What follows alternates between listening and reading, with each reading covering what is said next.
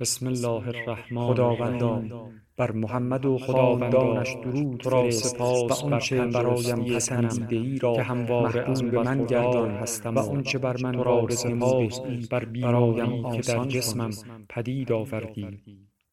در تردید بودم که آیا راهی را که مذهب در برابرم قرار نداد هنر خواهد توانست در برابرم قرار دهد. فصل زمستان را در پاریس سپری خواهد عظیمت به انگلستان به ایتالیا و به بار کتاب های بسیاری را مطالعه کردم تصور نمی کنم بر معلومات محفظه شده در حال را به تغییری به خود نپذیرفتم به نظر آن رسید این زمان خیلی بسیاری بود. امواج نور با این حال. از میان شکافی در داشت که حاضر بودم بمیرم. ولی از آن چشم نپوشم تصویری همانند فولاد مزار چطور می توانم برای شما تشریح مسهور زیبا چه زیبایی های عالم گشتم.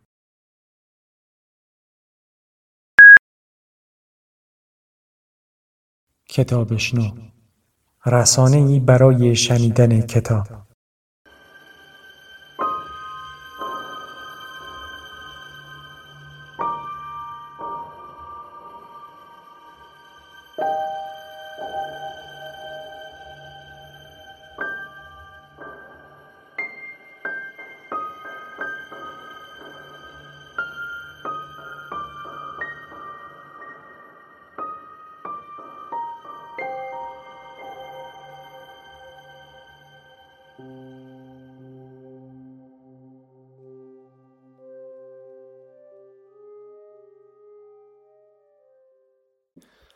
بهرام گور پس از ساختن هفت گنبد و مستقر ساختن دختر شاهان هفت اقلیم در آن روز شنبه به گنبد سیاه که دختر پادشاه هند متعلق به اقلیم اول در آن نشسته بود رفت. شنبه روز کیوان و رنگ خاص آن سیاه است.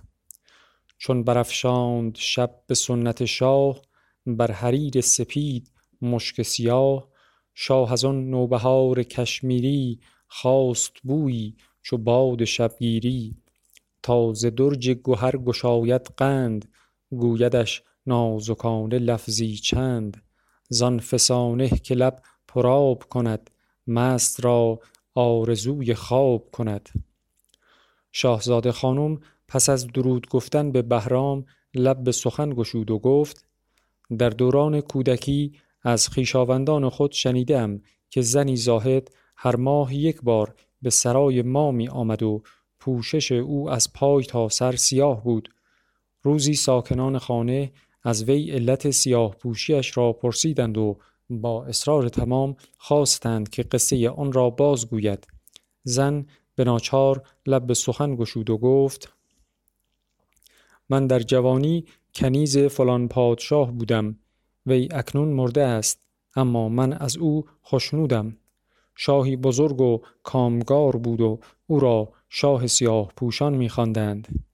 وی در آغاز جامعه های رنگارنگ می پوشید و در شهر در شهر خود برای مسافران و غریبان مهمانخانه ای آماده کرده بود که از تازه واردان در آن پذیرایی می کردند. سپس شاه آنان را نزد خود می‌خواند و سرگذشت ایشان و شگفتیهایی را که دیده بودند می‌پرسید. روزی ناگهان شاه ناپدید شد. مدتی گذشت و شاه باز بر سر تخت آمد. اما از پای تا به سر سیاه پوشیده بود و هیچ کس یارای آن نداشت که از وی علت این سیاه پوشی را بپرسد. تا شبی که به خدمتگذاری او کمر بسته و پای او را می مالیدم. لب به سخن گشود و از اختران سپهر گله آغاز کرد و سرانجام گفت هیچ کس از من نپرسید که از چه روی سیاه پوشیده ای. من گفتم تنها شما هستید که می توانید در این باب سخن بگویید. آنگاه شاه قصه آغاز کرد. گفت چون من در این جهانداری خو گرفتم به میهمانداری از بد و نیک هر که دیدم سرگذشتی که داشت پرسیدم. روزی آمد قریبی از سر راه کفش و دستار و جامه هر سه سیاه. وقتی از او راز سیاه پوشیدنش را پرسیدم پاسخ نداد و گفت بهتر است از سر این سخن بگذری. اما من در دانستن راز او پافشاری کردم تا سرانجام آن مسافر از بیقراری من شرمسار شد. گفت شهری است در ولایت چین شهری آراسته چو خلد برین. مردمانی همه به صورت ماه همه چون ماه در پرند سیاه.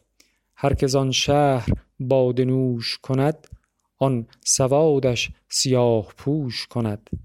مسافر در پی این سخن افزود که اگر مرا سر ببرند چیزی بر این سخن نتوانم افزود. سپس بار بر خر بست و از شهر برفت.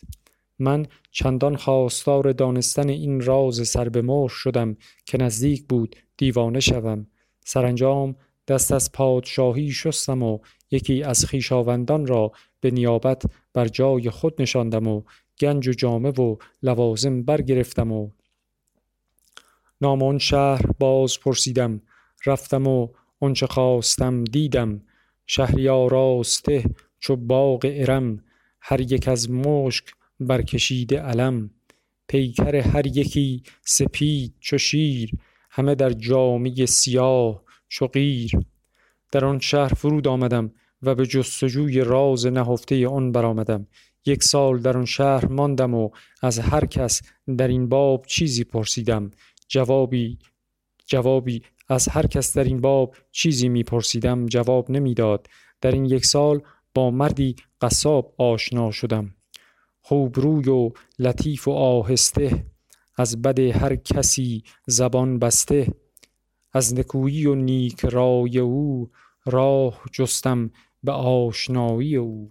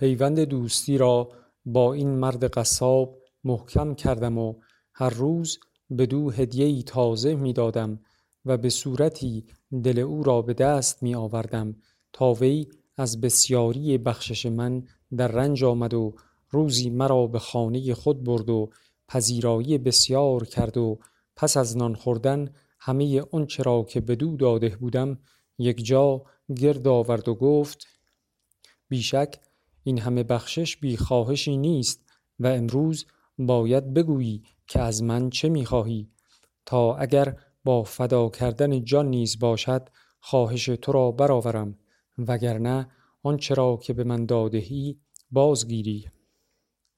من باز او را نوازش بسیار کردم و غلامان را گفتم تا برابر آنچه تا کنون بدو دادم برای وی بیاورند. مرد از این نوازش من شرمنده شد و با اصرار از من خواست که خواهش خود را بگویم. چون قوی دل شدم به یاری او گشتم آگه ز دوستداری او. باز گفتم بدو حکایت خیش قصه شاهی و ولایت خیش کس چه معنی بدین طرف راندم؟ دست بر پادشاهی افشاندم. تا بدانم که هر که زین شهرند چه سبب کز نشاط بی بهرند؟ بی مصیبت به غم چرا کوشند؟ جامه های سیه چرا پوشند؟ قصاب از شنیدن تقاضای من سخت ناراحت شد. مدتی سر در پیش انداخت و دیده بر هم نهاد و سرانجام گفت پرسیدی چه نیست ثواب؟ دهمت آنچنان که هست جواب. چون شب فرا رسید قصاب گفت اکنون وقت آن است که پرسش تو را پاسخ گویم. دست مرا گرفت و از خانه بیرون برد. در کوچه ها به راه افتادیم تا به ویرانه هی رسیدیم. مرا در ویرانه برد. آنجا سبدی بود و ریسمانی بر آن بسته. گفت بیا در این سبد بنشین تا قصه را بدانی. آنچه پوشیده شد ز نیک و بدت ننماید مگر که این سبدت. شاه گفت من چون از سخن او بوی راستی شنیدم در سبد نشستم.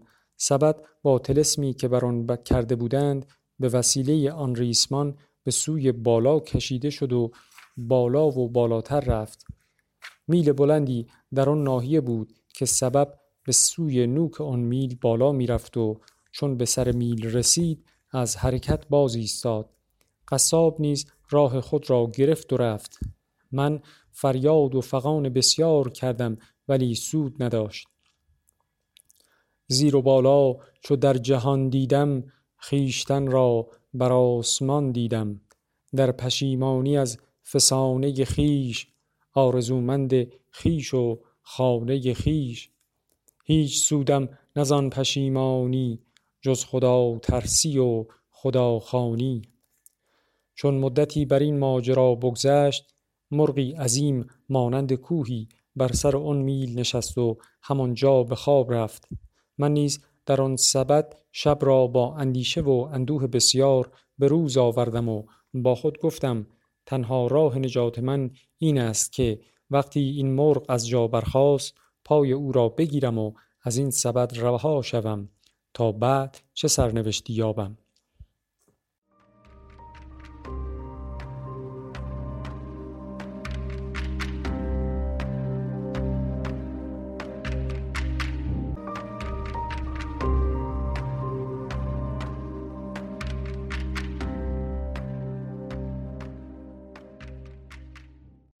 بامداد مرغ آهنگ رفتن کرد و من نیز توکل بر خدا کرده پای او را گرفتم و مرغ به پرواز آمد. ز اول صبح تا به نیمه روز من سفر ساز و اون مسافر سوز. چون به گرمی رسید تابش مهر بر سر ما روانه گشت سپهر. مرغ با سایه هم نشستی کرد اندک اندک نشاط پستی کرد. چا جایی که از چنان جایی تا زمین بود نیزه بالایی. وقتی مرغ در ارتفاع یک نیزه تا زمین می پرید من دست را از پای وی رها کرده بر سرزمینی سبز روی گلهای نازک و گیاههای نرم افتادم. نخست خدا را شکر گفتم. سپس به اطراف نگریستم و زمین را چون بهشتی سبز و خرم و خوش آب و هوا و پر از آبهای خوشگوار یافتم. با قدری میوه خود را سیر کردم و بر اثر خستگی و بیخوابی در زیر سایه سروی تا شب به خواب رفتم. چون شب شد دیدم از دور مشعلهای نورانی نمودار شد. هزاران دختر زیبا شم به دست به سوی چمنی که من در آن بودم آمدند و فرش انداختند و تخت زدند و مجلس آراستند و پس از اندک مدتی زنی رسید که گویی ماه از سپهر به زیر آمده است. آفتابی پدید گشت ز دور کاسمان ناپدید گشت از نور. گرد بر گرد او گرد بر گرد او چو و پری صد هزاران ستاره سحری. سرو بود او کنیزکان چمنش او گل سرخ و آن بتان سمنش. بانویی بدین زیبایی آمد و بر تخت نشست و لختی سر در پیش انداخت. آنگاه سر برداشت و با محرم خود گفت گویا امشب شخصی در اینجا به میهمانی آمده است. برو و او را پیش من آور. آن پریزاده به جستجو شد و مرا باز یافت و نزد بانو برد. بانو با من مهربانی بی اندازه کرد. خواستم تا در گوشه مجلس بنشینم اما او نگذاشت و گفت جای تو بر بالای تخت نزدیک من است. سپس خان آوردند و نان خوردند. آنگاه مطرب و ساقی در مجلس آمدند و می گردان شد و رامشگران در نوازندگی و دلبران در رقص و دستفشانی آمدند. مرا نیز شراب دریافت و میزبان زیبای خویش را بوسیدم و او چون که بر گنج بوسه بارم داد من یکی خواستم هزارم داد گرم گشتم چنانکه گردد مست یار در دست و رفته کار از دست. زن ماهرو وقتی بی قراری مرا دید هشدار داد. گفت امشب به بوسه قانع باش بیش ازین رنگ آسمان متراش. چون بدانجا رسی که نتوانی کز طبیعت عنان بگردانی. زین کنیزان که هر یکی ماهیست شب عشاق را سحرگاهیست آنکه در چشم خوبتر یابی وآرزو را درو نظر یابی. کندت دلبری و دلداری هم عروسی و هم پرستاری. آتشت را ز جوش بنشاند آبی از بحر جوی ما ماند. گر دگر شب عروس نو خواهی دهمت بر مراد خود شاهی. شاه سپس به شرح داستان خویش پرداخت که زن ماهرو آن شب دختری از نزدیکان خویش را در اختیار من گذاشت و شب را با او به کامرانی گذراندم و تا دیرگاه خفتم. چون بیدار شدم اثری از بزم شب دوشین بر جای نبود. اما وقت غروب باز منظره شب گذشته تکرار و بزم آراسته شد.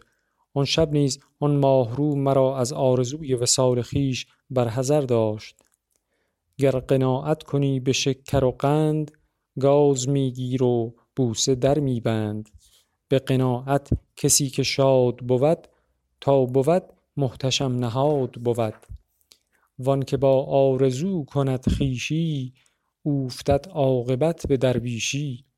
سرانجام شب دوم و بر همین قرار تا سی شب را در آن بزم بودم و با آن ماهروی عشق می باختم و در پایان مجلس دختری از خادمان وی را به شبستان خویش می بردم و البته همواره در آرزوی وصل وی بی قرار بودم.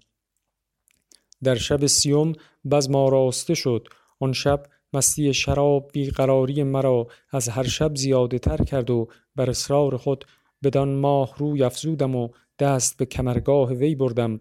آن دلبر دست مرا بوسید و به مهربانی از آن جای دور کرد و گفت گفت بر گنج بسته دست میاز کز غرض کوته است دست دراز. مهر برداشتن ز کان نتوان کان به مهر است چون توان نتوان. صبر کن کآن توست خرمابن تا به خرما رسی شتاب مکن.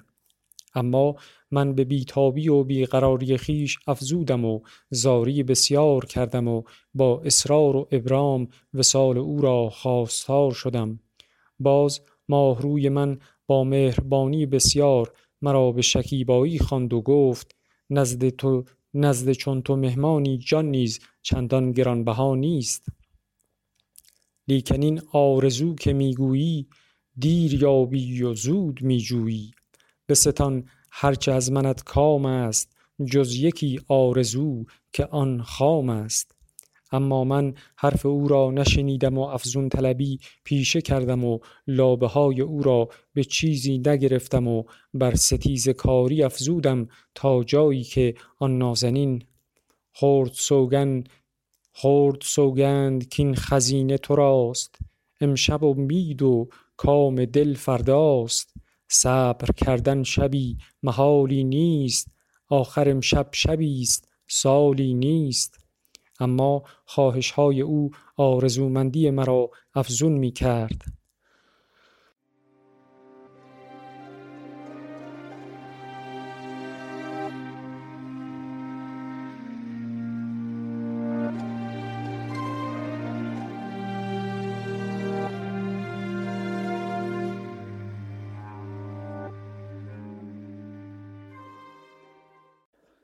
تا بدانجا رسید کز چستی دادم آن بند بسته را سستی. چونکه دید او ستیزه کاری من ناشکیبی و بی قراری من گفت یک لحظه دیده را در بند تا گشایم در خزینه قند. من به شیرینی بهانه او دیده بربستم از خزانه او. چون یکی لحظه مهلتش دادم گفت بگشای دیده بگشادم. کردم آهنگ بر امید شکار تا درآرم عروس را به کنار. چون که سوی عروس خود دیدم خویشتن را در آن سبد دیدم. باقی داستان تفصیل چندانی ندارد چندان که شاه خود را در سبد دید ریسمان آن به حرکت آمد و سبد سرازیر شد.